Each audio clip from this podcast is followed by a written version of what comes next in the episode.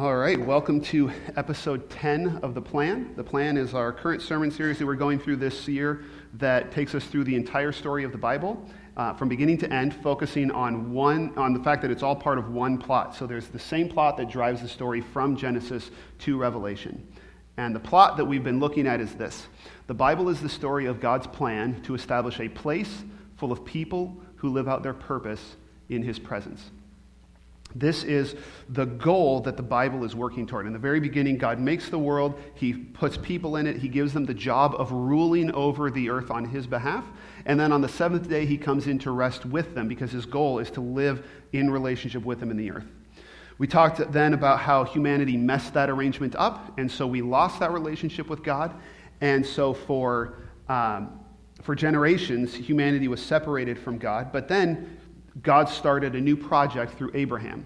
And the project was that he was going to use one man in his family, and he was going to accomplish the plan for them in one specific place with one specific group of people. And somehow through that, he was going to bless the rest of the world. And so as we're looking at the four parts of the plan, you'll actually see, looking back over the part of the stories, the, the part of the story we've done so far, that God has been methodically putting each of these pieces in place. So in the Exodus, He, the language that is often used is he bought or ransomed himself a people. Because he brought them up out of Egypt with his power, they belong to him. So he has a people. And he brings them to Mount Sinai, where God's presence is. And he has them build a tabernacle, and he comes down to live with them in the tabernacle. And so he's restored his presence. And all through this, he gives them laws that define for them exactly what their purpose is, exactly what it looks like for them to rule according to his design. And then, uh, so we have people, presence, and purpose. And we've, the last week we've got through Leviticus, which covers the things that he tells them while they're at Mount Sinai. But there's one piece of the plan that still has not been fulfilled for Israel, and that is the place. They're still at the foot of Mount Sinai. They still have not gotten to the place that God promised them. And so the, we're moving into the book of Numbers, probably one of the, the most underwhelmingly named books in the Bible. Uh, it's named after the fact that there is, there's a census at the beginning and a census at the end, but there's actually a lot of action in this story, way more than Leviticus. And in this story, we get the sequence of events that happens as they leave Sinai and journey to the Promised Land. So I'm going to read you this uh, passage from Numbers ten, and then some from Numbers thirteen. It's going to cover when they leave Sinai, and then what happens when they get to the edge of the Promised Land. And through these passages, we're going to set our coordinates for the story that we're going to be focusing on. So as I'm reading these passages, I want you to use your outline to track these four things. People, so who is the story about? Place, where is their home? Presence, how can they meet with God? And purpose, what did God tell them to do? All right, so here's the reading. On the twentieth day of the second month of the second year, the cloud lifted from above the tabernacle of the covenant law. Then the Israelites set out from the desert of Sinai and traveled from place to place till the cloud came to rest in the desert of Paran. They set out this first time at the Lord's command through Moses. A few things happen on their journey, and then when they get to their destination just outside the Promised Land, it says, "The Lord said to Moses, send some men to explore the land of Canaan, which I'm going, which I'm giving to the Israelites. From each ancestral tribe send one of its leaders." When Moses sent them to explore Canaan, he said, "Go up through the Negev and on into the hill country. See what the land is like and whether the people who live there are strong or weak, few or many." All right, so first coordinate is people. Who is the story about? Shouldn't be a surprise. It's been the same answer for a few weeks now, right? It's Moses and the Israelites. The Israelites are God's people. Moses is the specially appointed go-between, the leader of the Israelites, the person who talks to God and the Israelites. So it's about Moses and the Israelites. Where's their home? Their home is the Promised Land. They're still not in it, but now it's just around the corner. It's just over the hill. It's just across the border. They're like right on the edge looking into the Promised Land. So they're really close. All they have to do is easily set, easier said than done, is go into the land and conquer it, and they've got the whole plan arranged, right? How can they meet with God? They have left Sinai, which was the place where God's presence dwelt. God lived on Sinai when they got there. But then God moved into the tabernacle. And what we saw at the beginning of the reading is that now when the when God actually moves, and they go with them, and God, then they set up the tabernacle, and God lives in the tabernacle. So God has not only moved down from the mountain into the tabernacle, but now it, he has led them away from the mountain, and he's still with the tabernacle. So now we've seen that God will actually leave the mountain and go on the journey with them. Now, what did God tell them to do? There's two things in this passage. There's the big picture thing that he told them to do, and then as they get close, he gives them another specific command. So the big picture thing that they're supposed to do is follow God to the promised land. Right? God's presence gets up, like God, the cloud actually moves. They follow the cloud. It's God is commanding them when to move, when to camp. Like they're, they're, all they have to do is follow God. Okay? And he leads them to the promise, or to the edge of the promised land. And they're right on the edge, and when once they get to the edge, God gives them a more specific thing to do at this moment in the story as part of following God, which is send spies into the land. So, send twelve spies into Canaan and check out the land. Uh, and, and then they'll figure out, you know, God will tell them what to do from there. So this is where we're at in the story. This is what they need to do. And as we read the rest of the story, we read it with the understanding that this, this is where they're at, and these are the instructions they've been given. And remember that one key to understanding what's going on in a Bible story, because not everything is spoon-fed to you, is you have you're suppo- you are expected to be keeping track of what God has told them to do and comparing what they do to what God has told them to do. That's part of learning from the story. So let's look at what the Israelites do with these instructions. So the spies went up and explored the land from the desert of Zin as far as Rehob toward Labo Hamath. They went up through the Negev and came to Hebron, uh, where Ahiman, Sheshai, and Talmai, the descendants of Anak, lived. When they reached the valley of Eshkol, they cut off a branch bearing a single cluster of grapes. Two of them carried it on a pole between them, along with some of the pomegranates and figs. That place was called the Valley of Eshkol because of the cluster of grapes the Israelites cut off there. At the end of forty days, they returned from exploring the land. All right, so they go in, they explore the land, they spend forty days there, they, they cut off an enormous cluster of grapes that is so big that they have to carry it on a pole, and that image is actually, I've heard, I think it's currently the, the image they use for um, is, uh, tourism in Israel, is they, the cluster of grapes from this story. Uh, so how did they do so far? They're doing well?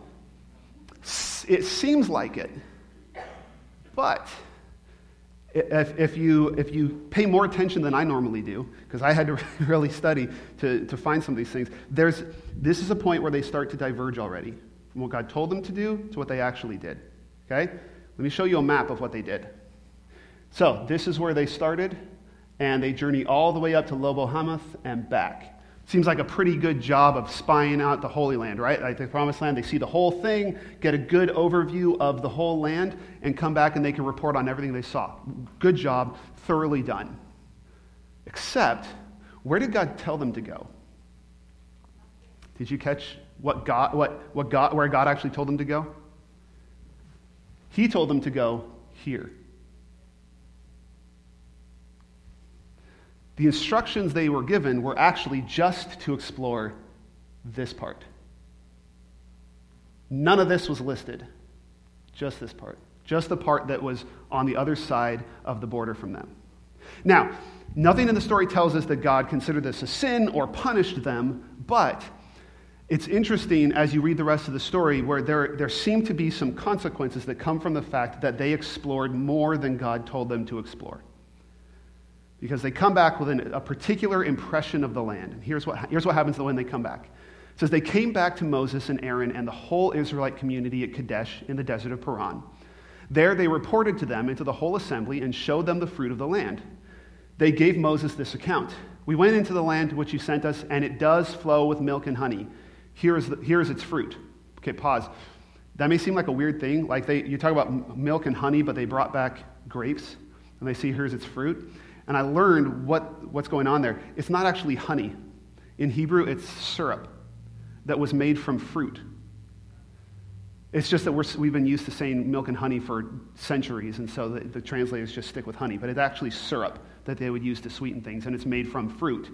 Anyway, that is completely irrelevant to where we're going with the story, but I thought it was interesting. But the people who live there are powerful, and the cities are fortified and very large. We even saw the descendants of Anak there. The Amalekites live in the Negev, the Hittites, Jebusites, and Amorites live in the hill country, and the Canaanites live near the sea and along the Jordan. Then Caleb silenced the people before Moses and said, "We should go up and take possession of the land, for we can certainly do it." But the men who had gone up with him said, "We can't attack those people. They are stronger than we are." So twelve,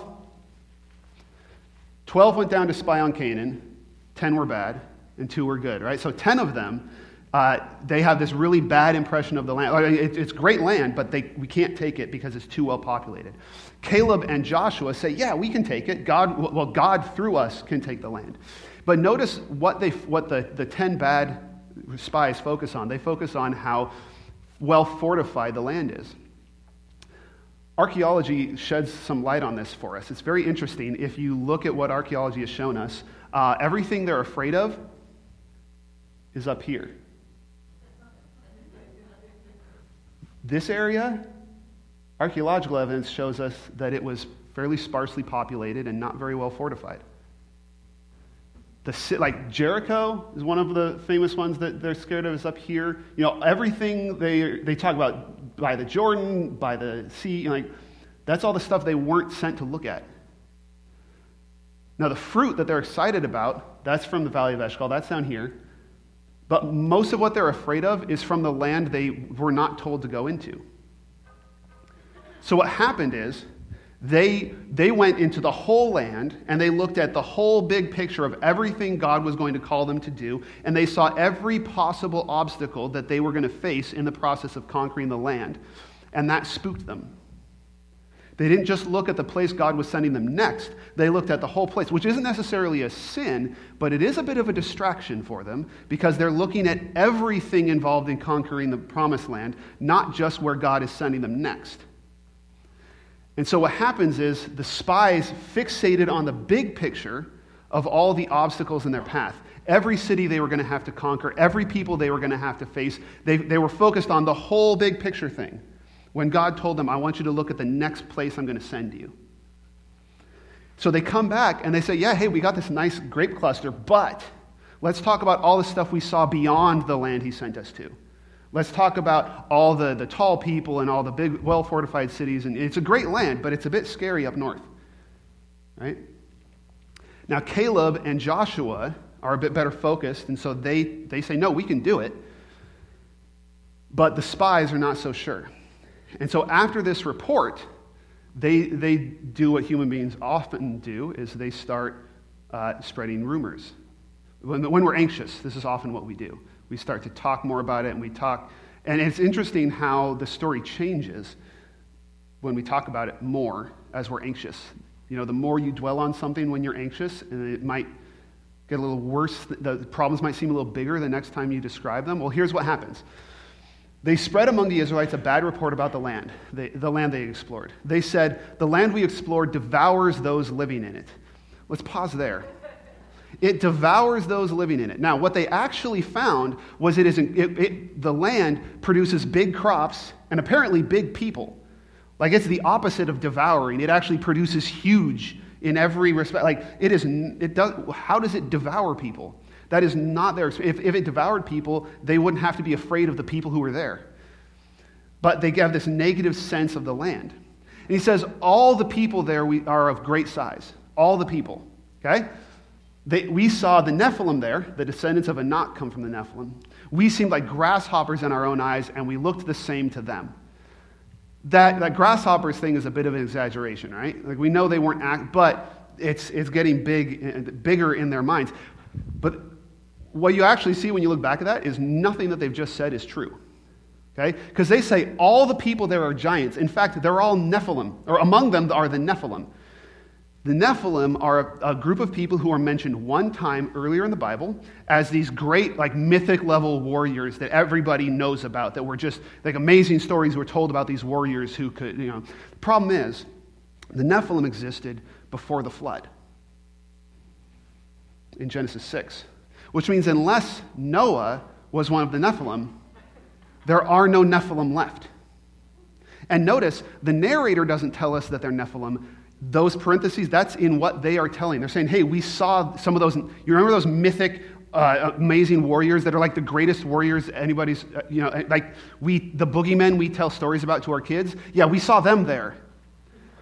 And the interesting thing is that when you follow the story forward, this report is never is never validated by the experience that they have in the Promised Land. They do encounter some people who are unusual, like their population is rather tall, but they're not giants.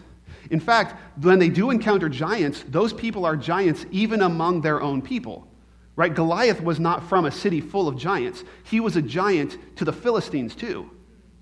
So they did encounter some giants.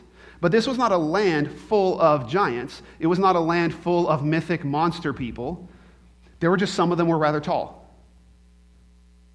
So what's happened is they've been so anxious, they're so focused on the, all the obstacles in front of them, that the more they think about it and the more they talk about it, the bigger those obstacles get until they are telling wild rumors throughout the camp of all these horrible things that they're facing if they go across the land. And they've completely focused on how huge these obstacles can be. So the spies let anxiety distort their memories. Their memories no longer correspond to what they actually saw. Have you ever had some, or like heard somebody else do this, where they talk about something you both witnessed, and you're like, that is not at all what happened? And then maybe you realize that sometimes you must do that, like, but you just, you know, you can't catch yourself on it, but you realize that sometimes, I must do that sometimes too. But there's one other thing that's happened here, is they've gotten so fixated on their anxieties that they have forgotten what God has told them. Because even the, the, the reason why they should, God told them, it seems that the reason why God told them to look at the first section is because God had already, just the first part of the Promised Land, is because God had already told them exactly how this was going to go down. Here's what he said way back in Exodus twenty-three, before the golden calf, like at the very beginning of the covenant. Here's what he says. I will send my terror ahead of you and throw into confusion every nation you encounter. I will make all your enemies turn their backs and run. I will send the hornet ahead of you to drive the Hivites, Canaanites, and Hittites out of your way. But I will not drive them out in a single year, because the land would become desolate and the wild animals too numerous for you. Little by little I will drive them out before you until you have increased enough to take possession of the land. Two important things that you would learn from what God has told them right there. Number one, God's going to be the one doing it. Number two, God's going to do it gradually, step by step. He's not going to send them in and have them fight everyone in Canaan at once. So when they go in and they look at every obstacle that they'll ever face in Canaan and they think, we can't do all of these, like, yeah, that's that's actually true. You can't conquer all of Canaan. Now, God can, can conquer through you, but even he is not planning on conquering everybody at once. We're going to do this in steps. They have completely forgotten this. They have, this has no place in their mindset right now, in the way they're they're calculating what can we do, how can we actually do what God's telling us to do. They've completely forgotten it. So the spies let anxiety distort their memories and distract from God's promises.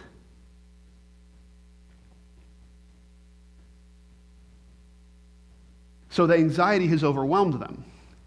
But this is still just ten guys, right? You've got an entire population of Israelites who over the last three years have seen God send uh, ten plagues on Egypt, part the Red Sea, close the Red Sea back up over the Egyptian army. They've seen his presence on the mountaintop. They've been fed by miraculous bread six days out of every seven. They have seen the presence of God leave the mountain and come and live with them, and they are currently following the visible presence of God through the wilderness. There's no way that these people are going to get sucked in by this hysteria, right? There's no way you're going to convince them that God can't defeat Canaan. Right? That'd be silly, because the Egyptians defeat Canaan all the time. If God defeated the Egyptians, obviously he can defeat Canaan. They're never going to go for this, right? That night, all the members of the community raised their voices and wept aloud. All the Israelites grumbled against Moses and Aaron, and the whole assembly said to them, if only we had died in Egypt or in this wilderness. Why is the Lord bringing us to this land only to let us fall by the sword? Our wives and children will be taken as plunder. Wouldn't it be better for us to go back to Egypt? And they said to each other, we should choose a leader and go back to Egypt. Like that. In nothing flat, they have completely turned against God, completely abandoned the covenant, the plan, everything that God's out, completely forgotten everything that they've experienced. Just like that. We've talked about this before in this series, how often I wish that, you know, if God would just do this thing for me or show up for me in this way, or if I could just like have a face-to-face conversation with the cloud, I would never doubt again. This story proves to us that that is not how human beings work. Human beings have a capacity to forget anything God does for us when it's when it satisfies our, our desires in the moment. So what happens is the Israelites lost faith in God and rebelled against his plans. They mutinied. We're not following God. We're not following Moses. We're not going to the promised land. We're going back to Egypt. We'd rather be slaves than go into the promised land. So now Israel has done what they're going to do, and now we look at what how God is going to respond. He's not happy. Then the glory of the Lord appeared at the tent of meeting to all the Israelites. The Lord said to Moses, "How long will these people treat me with contempt? How long will they refuse to believe in me in spite of all the signs I have performed among them? I will strike them down with a plague and destroy them, but I will make you into a nation greater and stronger than they." This probably sounds familiar if you remember the sermon that we did on the golden calf incident. God says the same thing. Difference here is that God said that privately to Moses the first time. Now, they're having this conversation in front of everybody. So the whole group, the whole congregation gets to hear what God's saying. He's saying, "We're going to wipe, I'm going to wipe them out. I'm going to start over with you, Moses." And if you think that that's an overreaction, just know, capital punishment continues to be the, the, the penalty for mutiny. Because on a ship, on a ship, authority is really, really important because you're completely cut off from everybody else. It, you, you have to be able to keep order in the ship because you're surrounded by water. There's no help coming. Like, command is important. You got to be able to work together, get the ship back to port. Like, that's very important, okay? The Israelites are in the exact same situation. They're in the desert. The only reason they're still alive is because God has been miraculously feeding them. They're in the desert, basically in the middle of an ocean. They've got slavery in Egypt on one end, and they've got hostile Canaanites on the other end. It's really important for them to stay together or they're all going to die, right? They got to be moving together in one direction. So this is full-on mutiny. That is very serious business because not only the fate of Israel depends on this, but because Israel is God's chosen people, the fate of humanity rests on this because God's plan is to, to bless the world through Israel. So God understandably reacts in a way that is actually pretty, pretty equal with the seriousness of what they're doing. But then Moses speaks up. Moses said to the Lord, "If you put all these people to death, leaving none alive, the nations who have heard the report about you will say, 'The Lord was not able to bring those people into the land he promised them on oath, so he slaughtered them in the wilderness.' Now may the Lord's strength be displayed, just as you have declared. The Lord is slow to anger, abounding in love, and forgiving sin and rebellion. Yet he does not leave the guilty unpunished. He punishes the children for the sins of the parents to the third and fourth generation. In accordance with your great love, forgive the sin of these people, just as you have pardoned them from, from the time they left Egypt until now." So Moses steps in in the same role he played last time. Remember, Moses and, and, and God are working together, so they reach decisions together. And so Moses says, "But wait a minute, if you slaughter them, the world is going to think that you couldn't get them into Canaan, and this is your failure."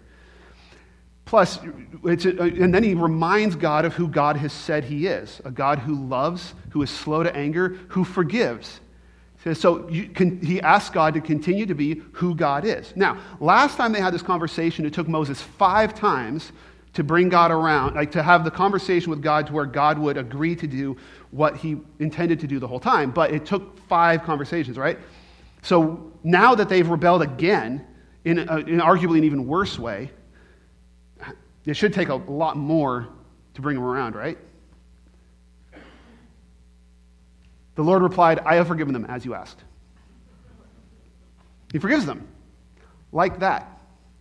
It's important for us to recognize this beat in the story because God forgives them very easily just because all Moses had to do was ask and lay out the reasons why.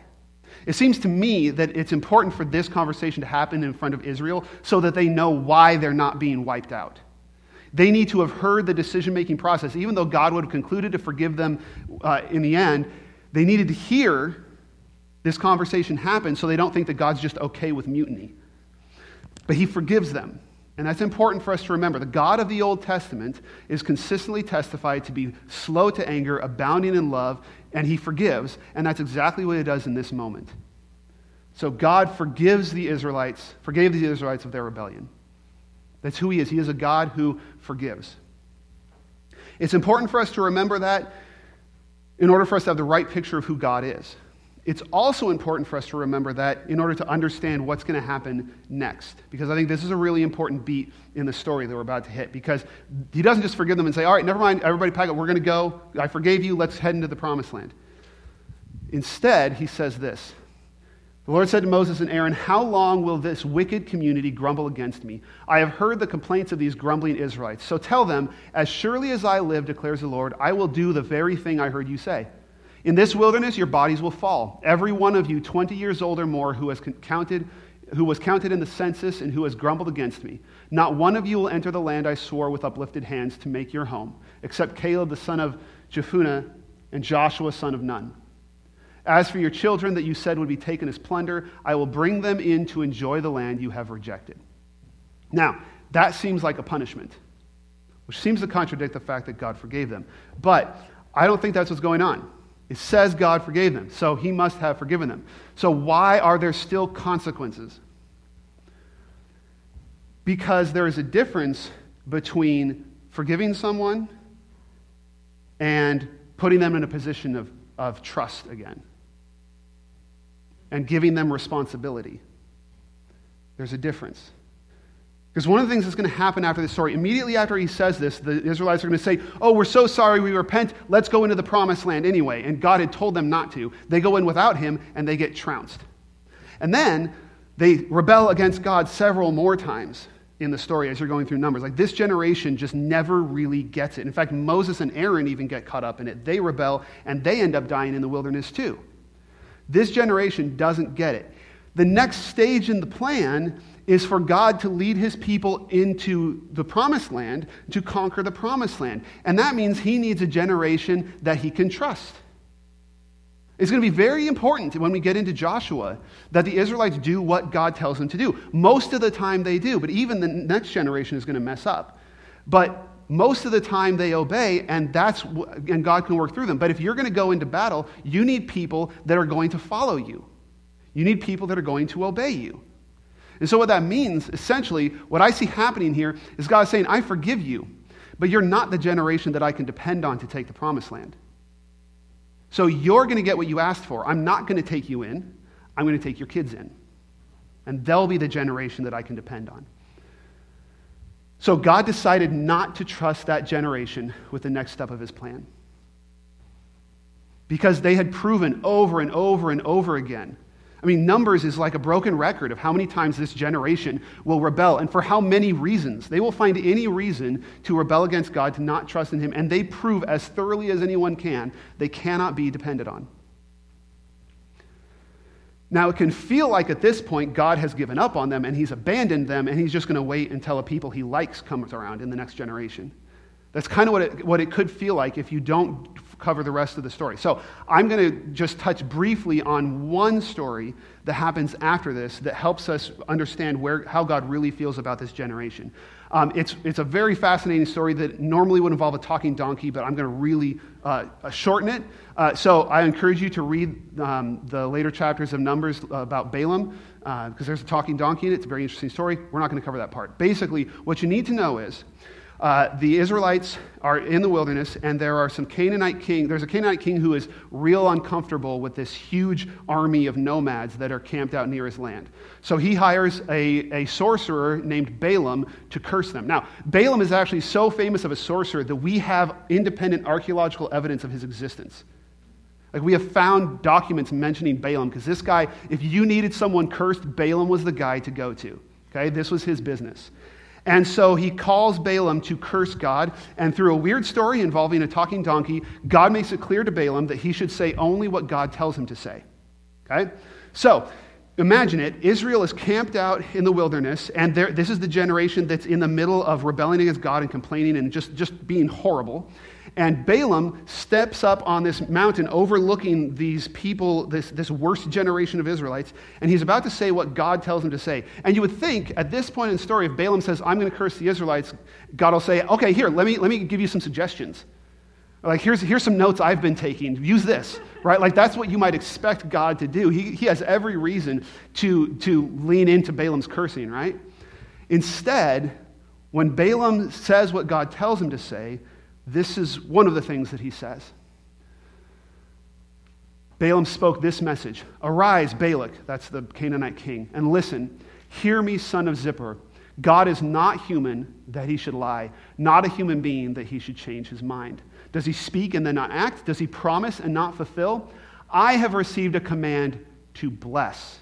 He has blessed, and I cannot change it. No misfortune is seen in Jacob, no misery observed in Israel. The Lord their God is with them. The shout of the king is among them.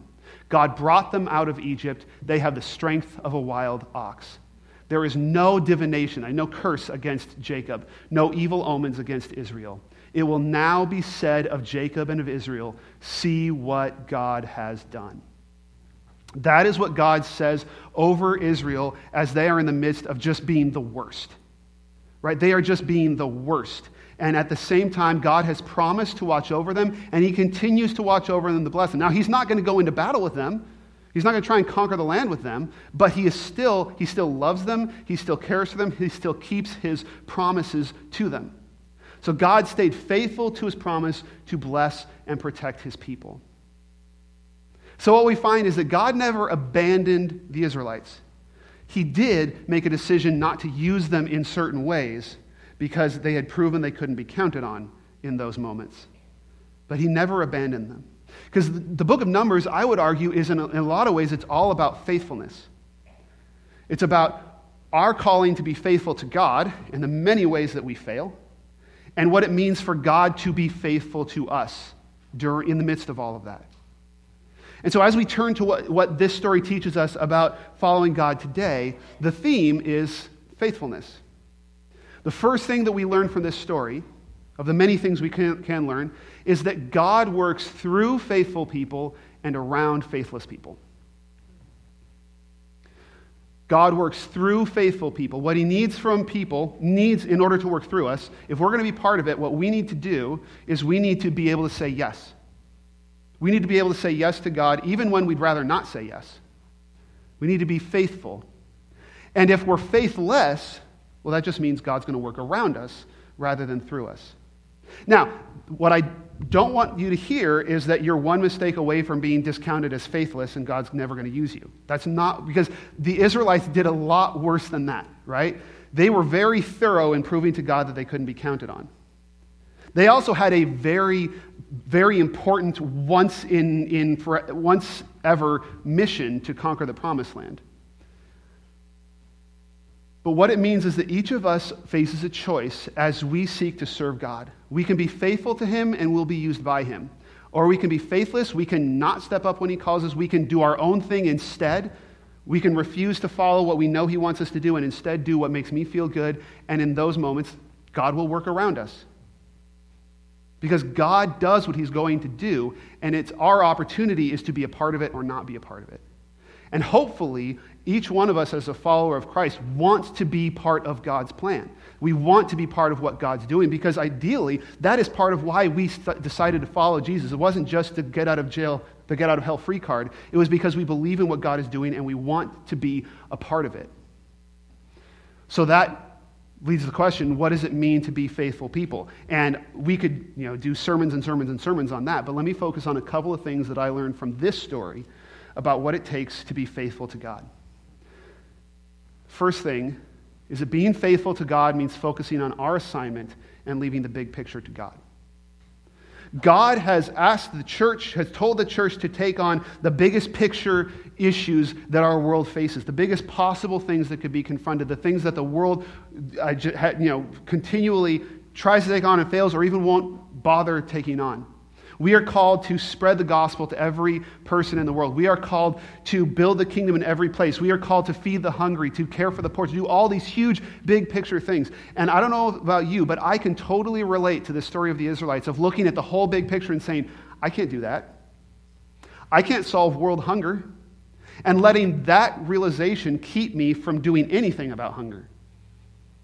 Because I, I might be able to feed th- the three people in front of me, but that's not going to take on world hunger. That's just a Band-Aid. That's just a short-term thing. That's not going to... And I look at how hard the big picture is, and I think, well, there's no point in trying.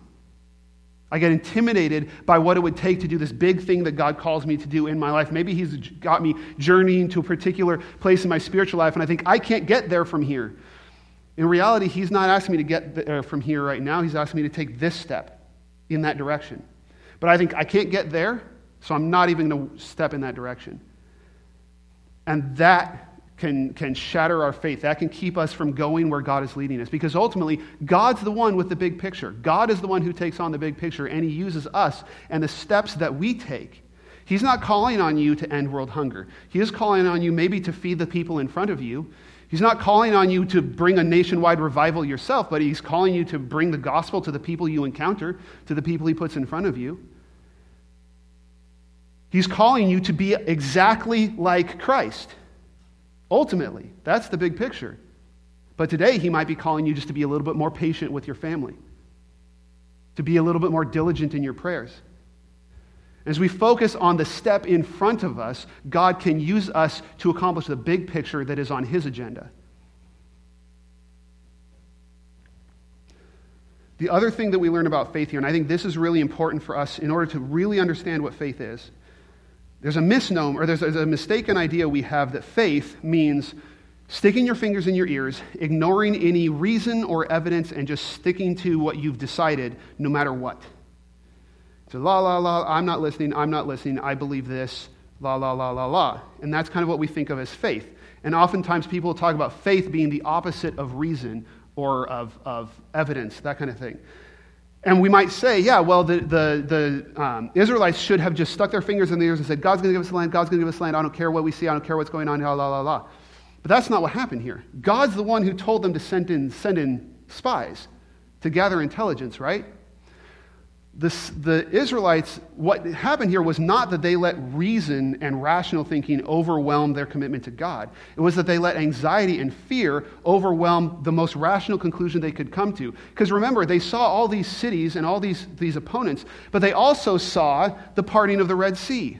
They also saw the plagues of Egypt. They also saw the presence of God on the mountain, the presence of God in their camp every day. The rational conclusion for these people, based on the evidence they had, was that God could take care of Canaan, no problem. That's the rational conclusion when you actually look at all the facts in light of what they knew. But instead, they let momentary fear, anxiety overwhelm what they knew so that they weren't even thinking about what they knew about God when they, when they panicked and when they rebelled. They weren't thinking clearly, they were thinking emotionally in the moment.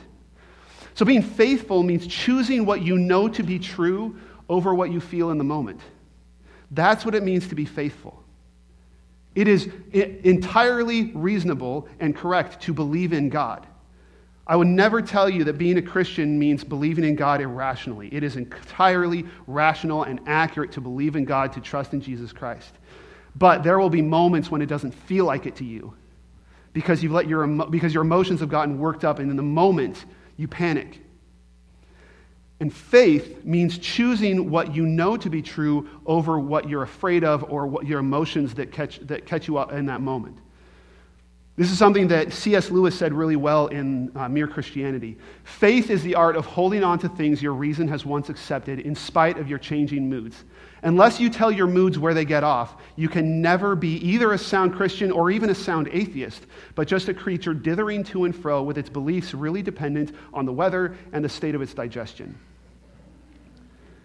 Faith means that we hold to what we know, and we, we interpret everything that's going on around us, the challenges that we face, in terms of what we know. Now, what the Israelites knew was that they knew the power of God that they had seen through miracles and through, they, they knew the presence of God, they knew the promises of God, they had all these things revealed to them in, in front of them with their very eyes. And they should have interpreted what the obstacles in front of them in light of what they knew about God, and they didn't. Now, as Christians, today, none of us were there for any of those things. So we, so what do we hold on to? What is the fact that we hold on to that helps us interpret the world around us?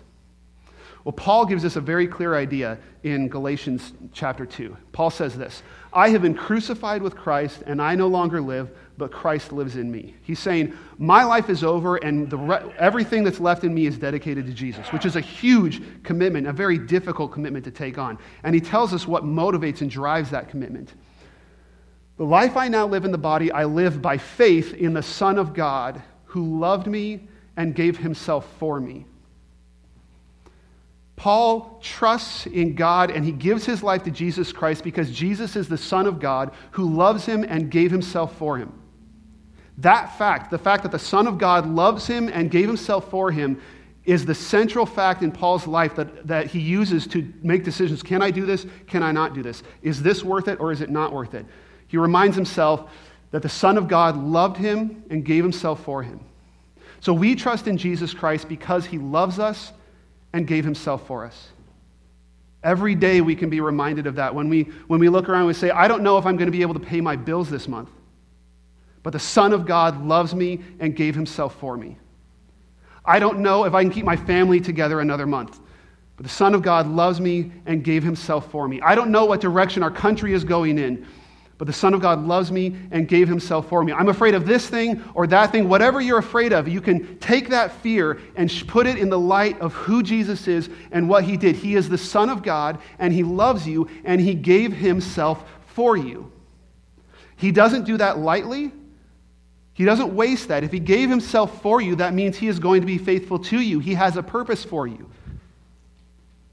And he can be depended on. And so when we view every obstacle in our lives with that understanding, that Jesus Christ loves us and gave himself for us, that is what helps us to be faithful to him. Helps us to deal with the anxiety, deal with the fear, be able to decide to do the things God has called us to do, even when we don't feel like it. Because he loves us and he gave himself for us. Amen? As we close, I'm going to ask you to consider what next step God might be calling you to take. God had a next step for the Israelites. He had the thing he was calling them to do, and God is calling you to take a next step, no matter where you are. And a few of them, some of them involve what you're doing with your families or what you're doing at your job. Some of them maybe uh, have to do with what you're doing in the church. One next step you can take is to give your life to Jesus. If God, if to, today is the best day for you to answer the call of Jesus Christ because he loves you and he died for you so that you could be who he's called you to be. Today is the best day to say yes to that and to step into his will and become who he's called you to be. If you want to make that decision today and you're here, we encourage you to come forward during the last song or talk to a minister after church. We'd love to, to talk with you through that. And if you're online, you can get a hold of the church. Um, uh, you can call us, you can come in, or you can get in touch with a Christian that you trust. You, God may also be calling you to get more connected with this particular congregation. We have a Connect class that we do that happens after church for about an hour and a half. We provide a lunch and we talk about who the church is, what we do, and how you can be a part of it. And you can sign up for that class through your Connect card. You can also sign up to join a small group, which is how we get people together in closer relationship in small groups that study together and pray together and, and build relationships with each other as we walk this path together. And finally, you could also join a service team, which is one of the ways that we give people to uh, be able to serve God, to be able to give back in a variety of different ways. If you want to join any of those, you can check that on your connection card as well. So I'd encourage you to now to consider what is the next step God is putting in front of you. Where is he calling you to go? As we stand and sing our final song.